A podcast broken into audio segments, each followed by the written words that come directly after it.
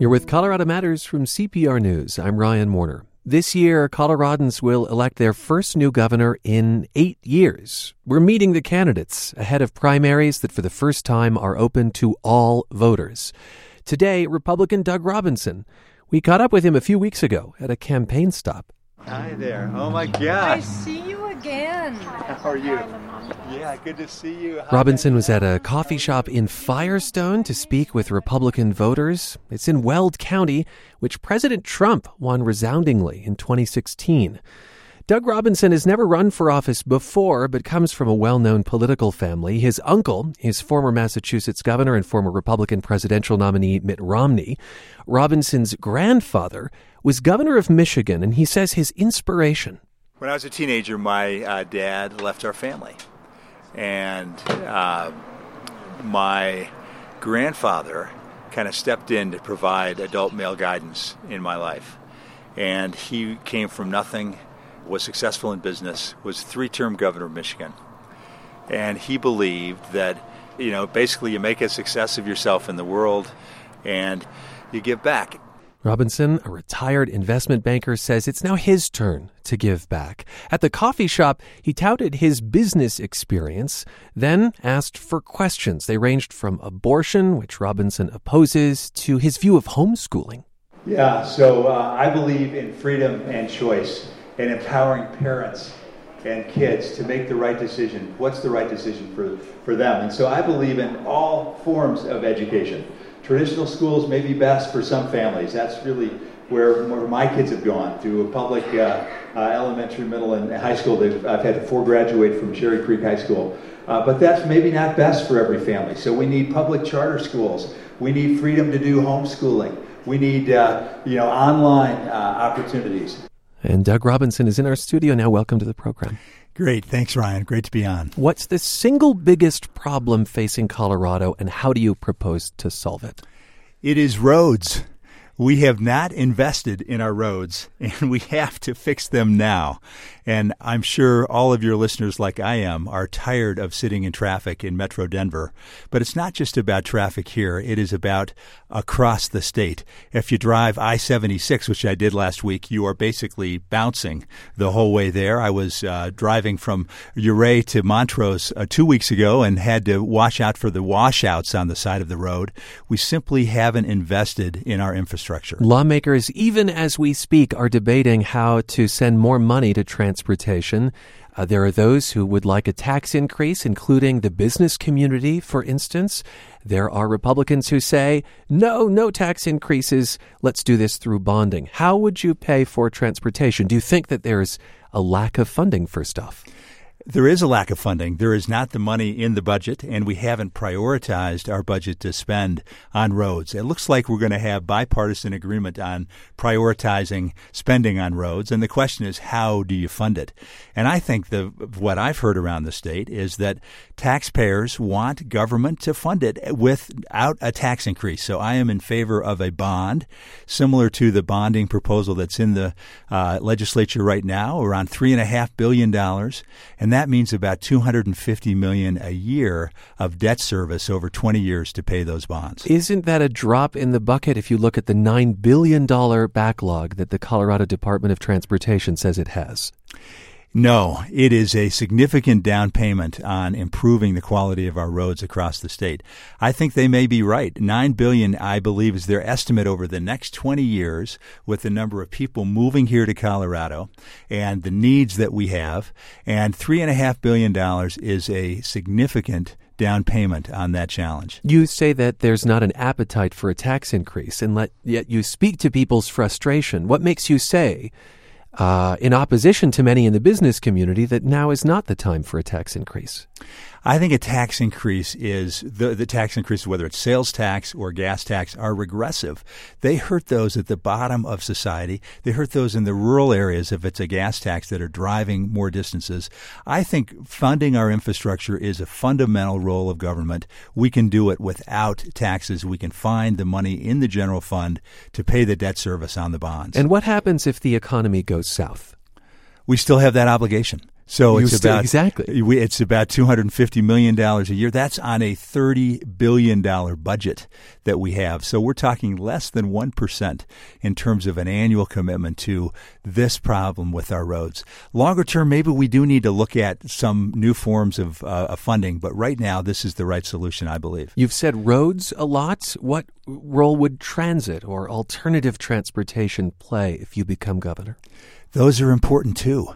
We absolutely have to support uh, RTD and the and the uh, projects that they're doing. Uh, we need to get the lines built. The one that's going up to through Arvada, where they have people sitting at the stops because of federal regulation when they haven't even built it. Uh, there's no, I mean, they built it, but there's no trains going on it bec- to to comply. So, absolutely, all forms of of transportation are important. You co founded an investment bank in Denver that raised money uh, principally for technology companies. You later sold it to a global firm.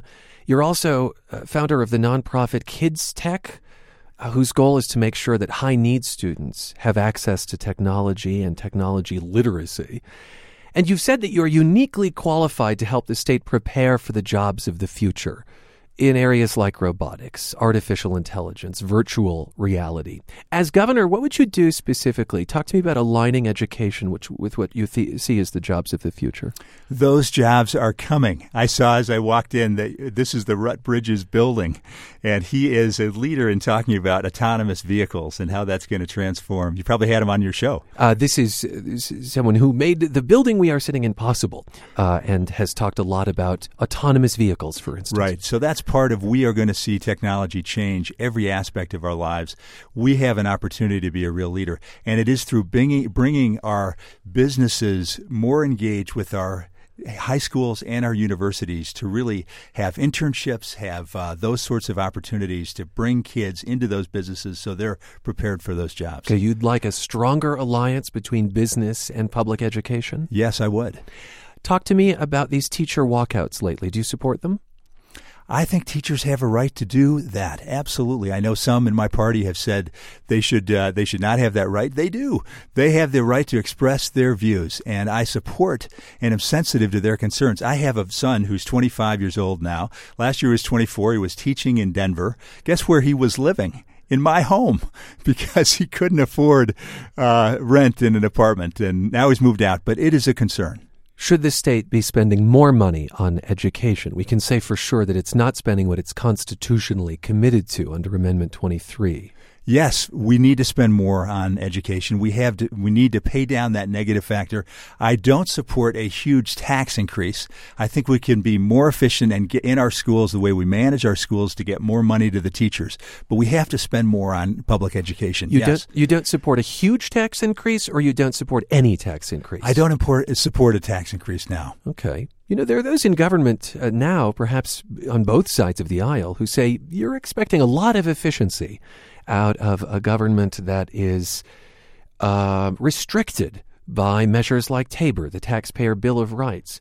If there was so much money to find already, don't you think Republicans in the legislature might have found it, or the governor might have found it already?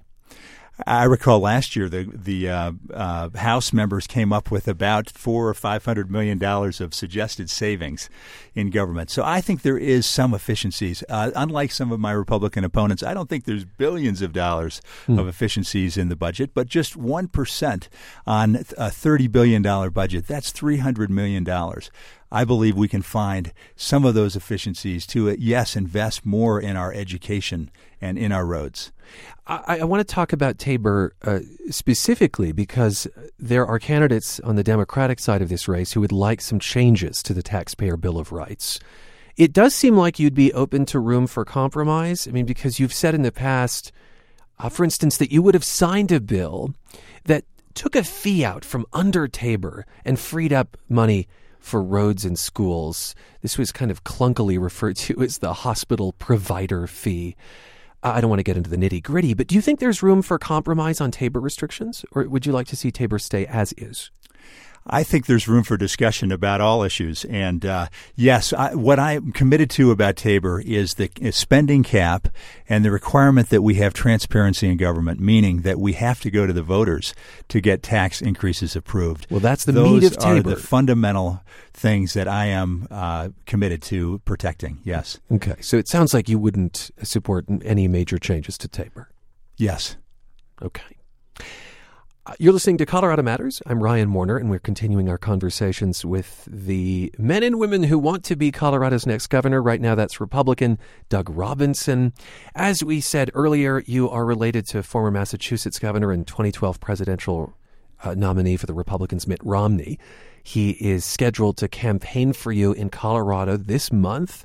But I bring him up in a different context, and that's health care. So, as governor of Massachusetts, Romney led the rollout of what was essentially Obamacare before Obamacare. It was dubbed Romney Care.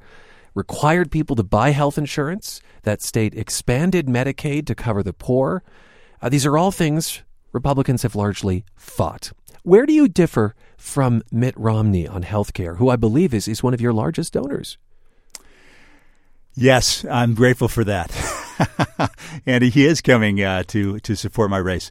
So I think each state. Uh, this is an issue that I don't think the federal government has done a, a, a, good job on solving. They've tried to solve it for 50 years. They haven't been able to do it. He came up with a plan for Massachusetts that I think is working for Massachusetts. We need a plan for Colorado, and it does include supporting Medicaid, but trying to. We should celebrate people coming off Medicaid when they have better jobs and better opportunities. But I think there's some changes we can make. I would look at managed care as a solution in uh, Medicaid spending. Uh, over 20 other states have adopted that. I think there's some things we can do. This bill that was not passed last week out of committee around price transparency, I think that's a step in the right direction. There's a lot we can do in Colorado to reduce our health care costs. Do you think that there should be the individual mandate, the requirement to buy health insurance in I Colorado? Do, I do not support that. I think people uh, make their own decisions. We we provide access and care and opportunity, but I don't support the individual mandate. Okay, so that uh, separates you from Romney Care in Massachusetts, for instance. Yes. On on Medicaid, would you roll back the expansion of Medicaid under Obamacare? Really hard to roll things back, right? What we need to do is provide, change the incentive. So I would look at things, as I said, like managed care. I would look at maybe increasing the copays or doing what Indiana did. They now charge a small premium to their Medicaid uh, folks every month. It's from eight to eighteen dollars a month, and it makes a difference in terms of how those people consume health care. Should there be a work requirement for those in Medicaid? Yes, a work or uh, not for those that are, um, you know, elderly or, or or kids or disabled, but those that are able, able-bodied, they should be looking for work or working or volunteering. Yes, I believe that's fair to ask them. I want to ask that question with the context that there are many on Medicaid in Colorado who are working. Most working of them poor. working two and three jobs. I think. Mm-hmm. Yeah, this is a challenge in that we have a you know 2.9 percent unemployment rate, yet we have almost one in four Coloradans on Medicaid. I've met with many of them; they're working two and three jobs just to try to make it. So we need to have economic leadership to bring back to the technology jobs, higher paying jobs, opportunities for them to lift themselves off of Medicaid. Does it make sense to have states individually tackling health care? Which is usually a market that benefits from economies of scale. It does because the federal government has not shown that they can solve it. And I don't have any confidence in their ability to do it going forward. Just the political pressures are too great. The power of the pharma and hospital and other lobbies are really uh, hard to overcome. A poll conducted in January revealed that immigration is the top issue for Republicans in Colorado. You and the other Republican candidates in this race have spoken out against sanctuary cities, for instance. But I want to ask you about the coming census. The Trump administration wants to ask about people's citizenship. Colorado's governor, uh, it was revealed yesterday, is suing to stop that for fear that it uh, may lead people to avoid census, uh, filling it out. Do you think the census should ask about citizenship? I do. I think we have to have an accurate picture of what's going on in our country. And I'm sensitive to that concern, though, about people, you know, not participating. We need to make sure that there's no, you know, penalty or, or impact for them doing. We want to encourage everybody to participate, but we need to know who's legal and who's not in this country. And how do you think you achieve both goals? That is, to get a full picture of the country and count as many people as thoroughly as possible, and yet ask about citizenship, which certainly under this administration is a loaded question these days. Yeah, it's loaded because they're concerned that they're going to get deported. And I think we need to make clear that uh, in Colorado, at least, uh, we're not rounding up uh, illegals and shipping them back. I do believe that sanctuary cities are not the right approach, and that those people that have committed jailable offenses should be turned over to ICE, and that should be made clear throughout our immigrant communities that we welcome them. They we want them to have a future and a part in our society, but they need to become citizens. And if they've committed laws and uh, broken laws and they're not citizens, then uh, they need to be uh, handed over to our federal immigration authorities. What's the lowest level offense? You think there should be that kind of state federal cooperation or local federal cooperation? I don't know exactly, but maybe a, maybe a DUI or something like that. I was asked about that on Nine News, and I think that makes sense. To guns for a moment, and a proposal that's often called the red flag warning. It would allow judges to take guns from people who are believed to be a danger to themselves or others, uh, at least temporarily. You said at a debate in March that you favor this idea, and a bill to accomplish this was introduced at the legislature uh, with bipartisan support. Uh, a few hours later, though, there was some talk about Republicans removing a key leader in their party who had supported this idea uh, feelings seem to run strong among Republicans about this. What, what, what do you think of this red flag bill and where it puts you among other Republicans? You know, I'm supportive of it. Um, I believe that uh, looking at look at law enforcement. I tend to I have worked a lot with law enforcement over the last few years on legislation that has been passed around drug policy, and I know these guys. I know the uh, sheriff of Douglas County, and he's for it. George Brauchler is for it. I tend to be for it, but you have to George Brauchler, D- district attorney. You can't take away people's constitutional rights, and uh, and that's where you have to have due process in this. We have to ensure, and I need to to make sure that these red flag laws do not restrict, uh, you know, arbitrarily take away people's rights. That there is due process because we do have a constitutional right to carry arms to the uh, Second Amendment, and I'm supportive of that. Let's move on to marijuana, which actually is a big issue for you. You are a key player in a group called Smart Colorado, whose mission is to protect youth from marijuana.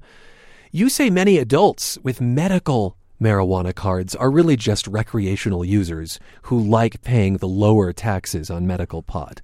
And so you would require those cards to be given out by a doctor that the patient has an existing relationship with. Uh, and so, with more people, presumably in that plan, paying recreational taxes, you'd spend more on educating kids about the dangers of pot. Help us understand how would you move more people to the recreational marijuana market right. if they presumably have a relationship with a doctor right now, give them a card? Right now, they have an annual requirement to have a uh, card. That's an annual card, and uh, so I wouldn't make any force anybody. I would just say, listen, the dispensaries cannot have these relationships with the pot doctors who are mostly prescribing pot. We, if you have a, norm, a regular doctor who is uh, you've had a relationship for a while, um, and he says this is the right thing for you, I think Colorado we could be a leader. There is, uh, you know, beginning to be real proof that CBD is effective in helping uh, on a lot of diseases. We should be a leader. We should be promoting that but we should take those people that are using high THC marijuana in the recreational, I mean, in the medical side, put them in the recreational side. Let's get those tax revenues. How would you establish whether someone has a relationship that's valid or not? We need to bring our physicians together and really figure out what's the right plan to be able to do that. And and um, uh, sure, there's going to be some little bit of gray area there, but I think uh, uh, you know a large number of people have gone to these dispensary tied doctors and paid a hundred or two hundred dollars for a red card for back pain. I think they should be paying the recreational taxes. We have less than a minute. I want to point out that Colorado has had only one Republican governor in the last four decades, Bill Owens, from 99 to 2007. This is a state that Hillary Clinton won in 2016. President Trump's approval rating is at about 41%. What makes you think this year could be different for a Republican? It's going to be a tough uh, lift for any Republican. I think I have the best chance. I am a pragmatic sol- problem solver. I'm, you know, I, I stepped in to solve issues on difficult, had the courage to come in on difficult I- ideas and solve uh, these problems. So I think I have a real chance if I win the nomination, which I expect to. And in June, I need your support. I need you to go to dougforcolorado.com. Uh, spoken like someone running for office, Doug Robinson. Thank you for being with us. We appreciate it. Thank you so much. It's Republican Doug Robinson running for governor. We are interviewing all the major party candidates before the June 26th primaries. And next week, we're scheduled to speak with Democrat Donna Lynne and Republican Greg Lopez.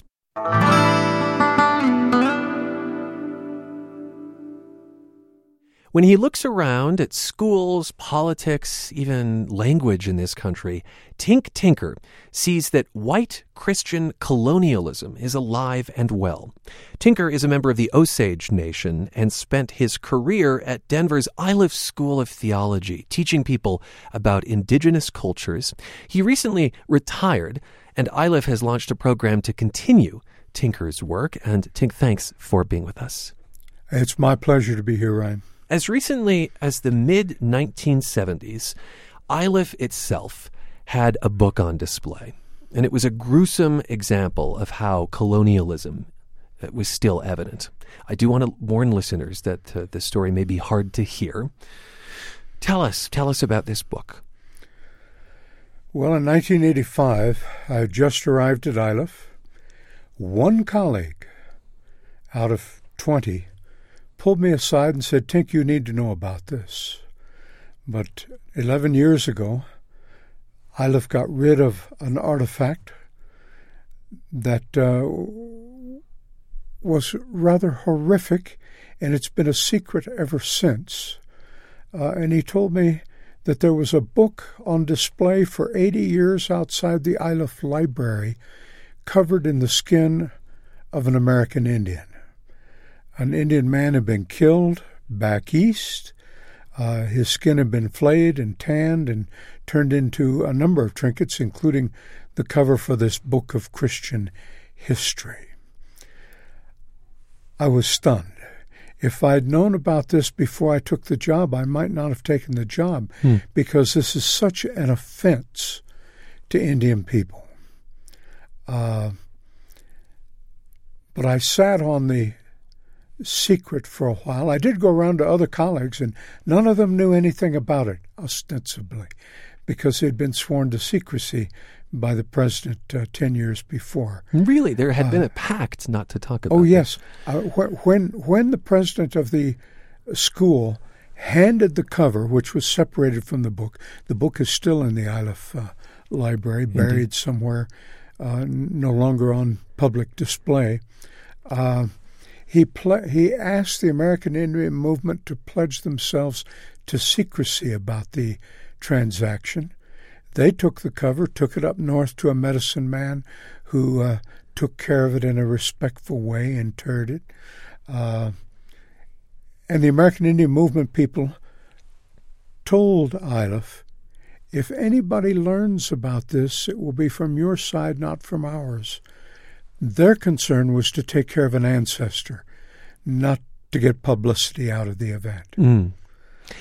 After 30 years, I decided I'm a member of the American Indian Movement, and I shouldn't blow the lid off of this, but I'm also Iliff School of Theology, so I can do it. So I, I wrote the essay that, that, that exposed it and talked about why so many Indians refuse to come into Iliff and it was because of that history. Yes. So, as you say, the, the, the skin was repatriated, the book remains in Iliff's archives. Uh, you indeed started teaching at Iliff in the mid 80s. And I, I want to talk a, a little bit about the Indian understanding of life, because that is a view you have tried to bring throughout your career to students at Iliff. The Indian understanding of life, of the world, I think is very different from the white Christian understanding. In fact, Iliff offers a course called Indigenous Knowledges and Western Science, which, which you've taught. Could, could you give us an example of the contrast between these ideas that you try to point out to students? Sure. Um, f- first of all, Indian cultures are spatial cultures, not temporal. And the Euro Christian world is predominantly temporal. Are you saying spatial versus temporal? Yes. Tell me what that means. Uh, for us, where something happens is more important more important than when it happens. So that we didn't invent the seven day week. Uh, we didn't invent the Sabbath, but, but rather for us, ceremonies happen certain times of year, depending upon season and the uh, uh, spatial arrangement between the sun and the moon and the earth. Um, and then our ceremonies, and I tell my students that I Iliff this if you can't do it in 59 minutes and 59 seconds, the bishop is going to have you out on the Kansas state line. For us, a ceremony might last four days or 12 days. In other words, time isn't an ingredient in terms of efficiency, it just is the necessity for taking care of the whole of a ceremony. So we're spatial. Do you think that that leads to tensions beyond faith, for instance? Might that inform government? Might that inform health? I don't, c- Well, c- the- does that connect to the uh, issues that, that Indian people struggle with today? The other major difference is that, that the Euro Christian world is hierarchical. Everything is up down in, in terms of the metaphoric image of life. So you have a president, Congress, and the people. You have a governor and legislature and the people. You have a, a, a priest and the lay people, a bishop and the priest. You have father, mother, children, and in the old scheme, of course, men ranked above women, right? Uh, until women started pushing back, uh, you know, in, the last century, uh, rather steadily. Uh, our our world is more, I call it a collateral egalitarian uh, metaphoric schema, where everybody's on the same plane. And people say, "Yeah, but you had chiefs." Hmm. Well, we did better than that. We had two in every village. One spatially aligned with the north, or the sky people, the other spatially aligned with the earth, the, the, the, the, earth people in the south, and they took turns every other day being in charge. Kind of like having Donald Trump on Mondays and Hillary Clinton on Tuesdays. Collateral, you say. and uh, you know, egalitarian. Yes, in other words, neither one had all that much authority. It was very discreetly bounded, so that authority was actually distributed throughout the whole village. I want to connect this to your work with Denver's Four Winds American Indian Survival Project, which tackles particularly urban issues for American Indians, homelessness among them. Uh, when you look at government or business, uh, what do you think could change to address inequalities that Indian people face, and and you know perhaps connect that to these different views of power structures and solving problems? These are all complex questions. Yes, I re- we I could mean, go on for I hours. could teach a ten-week course on each of these questions. Right, and here we are on a show that's timed to 59 minutes and 59 Yes, that's seconds. right. let, let, let me say that, that one of the key issues, again, is space. Uh, we, we have a number of Indian organizations in Denver, agencies, the Indian Center, Denver Indian Health, um, Four Winds was one of those. None of them is very well funded. We're, as a result of 500 years of colonialism, we're rooted at, at the at the lowest rung, socioeconomic rung, of this continent. Uh, we're poor. In fact, the national unemployment rate uh, has been somewhere near uh, 60% for American Indians. 60%.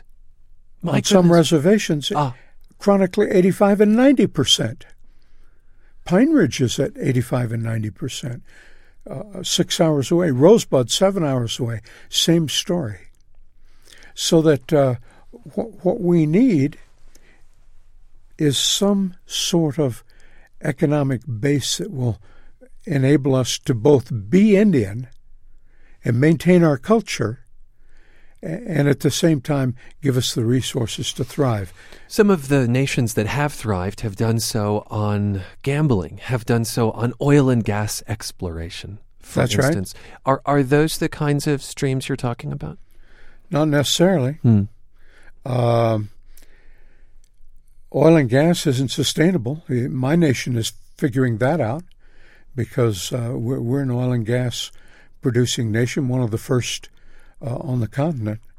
Um, and, and it's getting harder and harder to get the oil up to the surface because it's deeper and deeper in the ground. So eventually it is used up or becomes so ecologically damaging to access that we've got to ask ourselves whether it's ethically and morally right to do so. Uh, gambling is going to be short lived because uh, your Christian peoples are going to say, we can't let Indians have all the fun. And so more and more states are opening up uh, their own casinos. Uh, You say you're Christian. you're Christian people. You say I want to be clear that I I don't discuss my own faith on the radio. So uh, I don't- I'm sorry, listen, That's I okay. use Euro Christian as a, uh, Oh, a sociological. Euro Christian. I thought you said you're Christian. Oh, no, okay. no, Euro Christian. Well, it's important. It's a sociological designation. yes, indeed. Has nothing to do with whether With you belong your. to a church or not. Uh, we're speaking with Tink Tinker, who just uh, retired from his post as professor of Denver's Iliff School of Theology. Uh, they have launched a program to continue his work teaching about indigenous cultures. Uh, maybe we can wrap up by going back to where we started and the notion of this book that had been wrapped in the skin of an American Indian, of an indigenous person. The book remained throughout your career there. Well, it was on display at the school for 80 years. And my question is how can a Christian school, a self avowed, practicing, professing Christian school, United Methodist, uh, keep a book like that on display as a trophy? And that book was taken off display, but how did you come to peace with your presence at Iliff? How did you say, I'm going to be a part of this institution that made such a poor decision in your mind?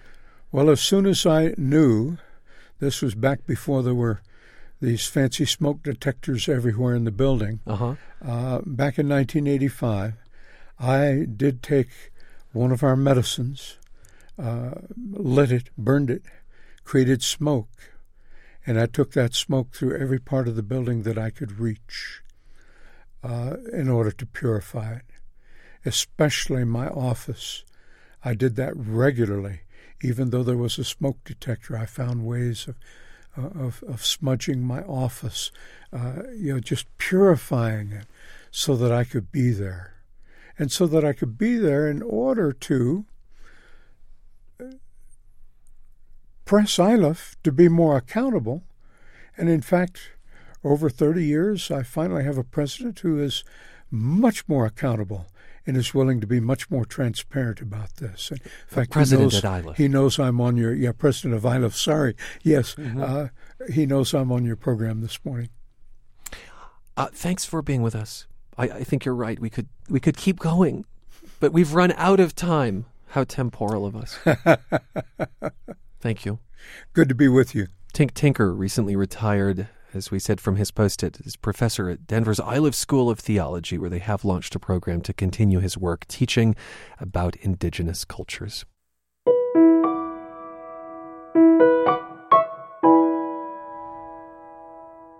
Two longtime dance teachers at the prestigious Denver School of the Arts resigned earlier this year after a five month investigation into charges they created an abusive environment. The school has also investigated complaints from students in its vocal program. CPR News has talked with current and former students, parents, and faculty about complaints dating back more than a decade. The dance teachers say their ouster is part of a larger agenda to dismantle a distinctive, locally grown dance program. Here's CPR education reporter Jenny Brundin. Clarity McKay loved to dance. She started at five years old. She graduated as a dance major from the Denver School of the Arts in 2006, 12 years ago. Then she never danced again. Honestly, I've blocked out so much of that time because I think it was because it was really painful. Up until five years ago, I think is when I finally stopped having nightmares about Michael. Michael O'Banion was her dance teacher at DSA, along with Alicia Karchevsky. The Denver School of the Arts is a public 6th through 12th grade magnet school where children must survive competitive auditions to get in. The School of 1100 is prized for its artistic and academic performance. Students speak highly of the academic teachers, but they say the dance department could be a scary environment. Some students in this story are anonymous and their voices are distorted because they fear retribution. I wanted to just survive and get out of there. And another dancer. For me, it really was constant abuse. A former teacher and student say there were complaints of abusive behavior as far back as 2005. But it wasn't until last June that formal letters of complaint from four families triggered an investigation. They accused the teachers of creating an intimidating, hostile, threatening, and abusive educational environment. The investigation resulted in the resignation of dance teachers O'Banion and Karchevsky. Karchevsky's reaction I think I was shocked it was humiliating. It was degrading as a as a person that cares so much about what I do. Principal William Kohut, who became the school's leader in 2009, declined an interview request from CPR. Denver Public Schools rejected a request from CPR News for the final investigative report. Multiple sources say dozens of complaints were made over the past decade. However, Superintendent Tom Boasberg says he only became aware of them earlier this school year. He trusts Kohut acted appropriately. We have looked at it very closely uh, and believe Mr. Kohut, as principal, did look into concerns that were raised with him. He did share concerns that were raised with folks at the district level and, and folks at the district level also looked into those concerns. The teachers resigned earlier this year, and there was no further information for families until two days after CPR interviewed the superintendent. That's when a letter went out to art school families acknowledging numerous complaints and the investigations. The letter confirmed families were not comfortable sharing their concerns, fearing retaliation. The school said behavior that jeopardizes student health is prohibited, and it outlined steps going forward. For the past two months, we interviewed more than 20 students, parents, teachers, and staff to understand what led to the investigation. Michael O'Banion took over the dance program in 1993, setting high standards and strict rules. Former student Clarity McKay, who was not one of the complainants, says He was a very, very intense person. She recalls an incident the first time they got to wear serious stage makeup during a performance like this one from a video in 2006. McKay says O'Banion approached an African American dancer. He kept screaming that she her face was washed out and she needed more makeup and more makeup. She was really upset and, and crying off stage. The recent allegations describe a tightly controlled environment where kids were often berated, belittled, and shamed. There were days when I had panic attacks before going into class because I was so scared. This graduate says some of the shaming was done in public. In front of everyone, Mr. O kind of screamed at her, Stop crying. You don't need to be crying right now. I can't believe you're such a baby. Are you really crying? Another dancer says during such incidents, staying quiet was key. Not speaking up is one of the most basic survival tactics you learn when you're little there. The dancer remembers a day when a student fainted in class. O'Banion told them to keep dancing, which was just flabbergasting. There were moments where you almost want to laugh at how ridiculous it was. That that was the expectation for us to dance around a collapsed person's body. Michael O'Banion says if a crying or injured student was getting a whole group of students off task, my goal was to help them see that you move through that and move on to the joy again. But if you say, okay, let's all stop and focus on this moment of sadness for this one child, let's all participate in it, let's have a group grieving, then what have I taught? I've taught them to stay stuck in that and that you can get attention through negative means. O'Banion and Karchevsky both say the investigation masks a larger political agenda to get rid of them and their program that emphasized creativity and student choreography, not simply dance technique. Students at the school are bitterly divided about the teachers. This senior is afraid of reprisal because she's critical of how administrators handled the resignations. She says this about Karchevsky. Miss K is one of the nicest people you'll ever meet, but she's also very hard on you and she's very tough, but it's in a loving way because she knows that you have so much potential and she just wants to unlock it for you. At the same time, the student understands how their peers could have panic attacks regarding some of O'Banion's behavior. Even students who filed complaints say the dance environment was complex. One says the teacher shaped her love for choreography. Senior Sebastian Medina says the teachers taught him creativity. I think they had their moments, but I would definitely say that they, they definitely cared about their students. But did they pick on students? Definitely. Medina says students often nominated him to ask the teachers questions because they were too scared. But he sometimes did feel belittled and dumb. He almost quit. Lots of talking down too the worst part about it is they would both do it and they would have the little wink signal to each other. Felt, he says, like bullying. Some of the students' complaints involve physical duress, five hour dance rehearsals, sometimes with no break or food. Students say the teachers routinely went through their backpacks and threw out food. A doctor's note for an injury got a short excuse, but students say never for the duration of the injury. This former student injured her ankle. They made me dance in the boot. They made me work my foot that wasn't in the boot, like kicking, spinning, all that stuff, which was extremely difficult. One side will overcompensate, which can throw off how the injury is healing. Other students say they got to sit out when needed. O'Banion says he was conservative about injuries and would wait until dancers were both emotionally and physically ready to go back and until the nurse gave the okay. But he adds There are injured dancers, injured athletes performing all the time. But they learn how to compensate, they learn how to work through it. Now, I would never ask a child who's injured on a doctor's note to defy the doctor's note. But I've never had a doctor's note that says this child must sit immobile for the whole day. This child is not allowed to physically move. If they're that hurt, they shouldn't be at school. Complaints alleging abusive treatment are not new. 2006 graduate Clarity McKay was a volunteer assistant to a dean.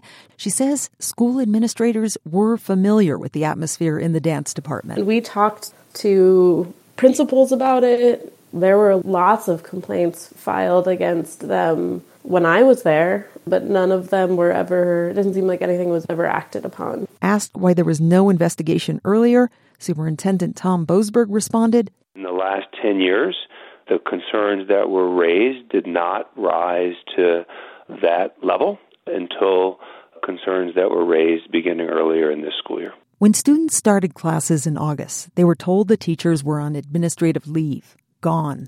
Some students say they were pleased, but other seniors say they were devastated and that the school offered no counseling or a place for students to process the news. I've never experienced like such a disconnect in my life.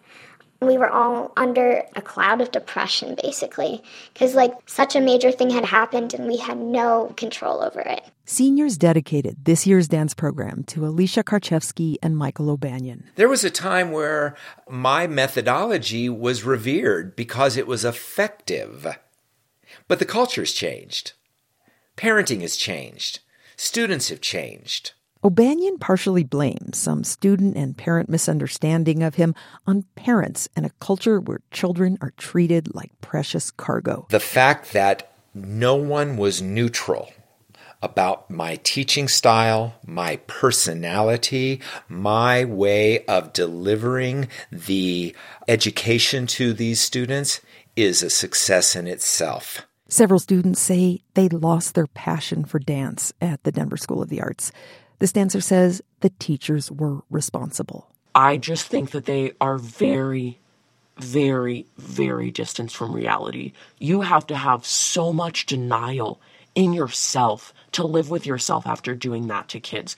You can't be self aware and emotionally present and do that. Like, it would wreck you. Clarity McKay, who spent much of her childhood training as a dancer and then years at DSA as a student, was relieved when she heard the teachers were gone and shocked they'd been there so long. I think that somewhere he had the right intentions to like push us to be these expressive artists and these incredible dancers.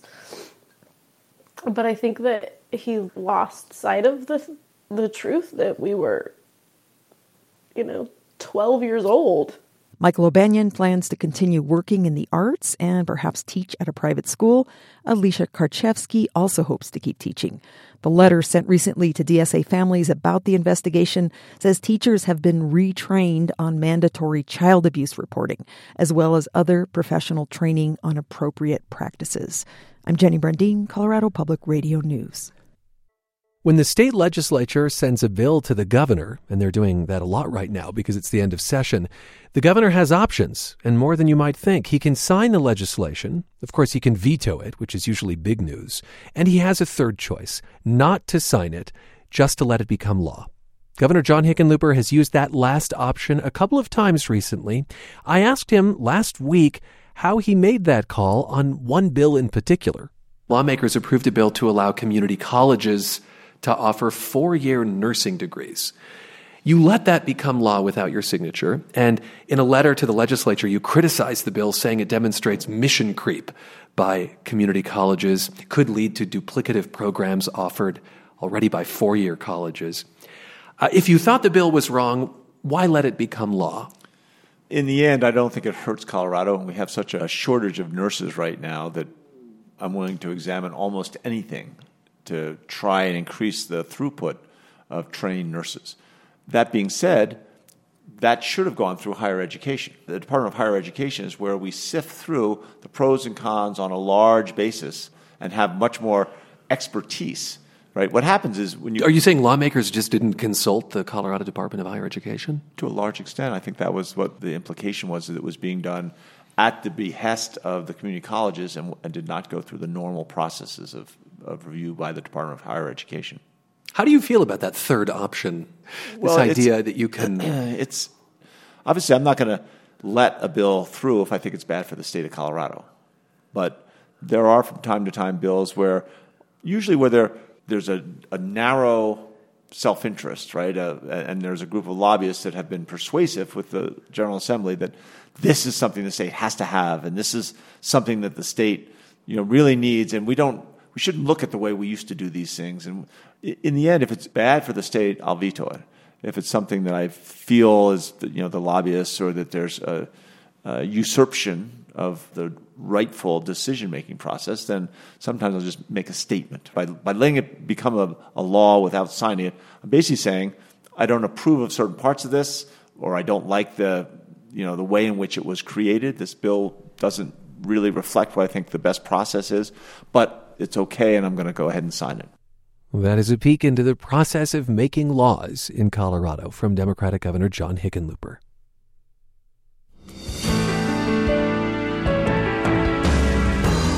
And that's Colorado Matters for today. Thanks for spending time with us. And special thanks to Michelle Fulcher.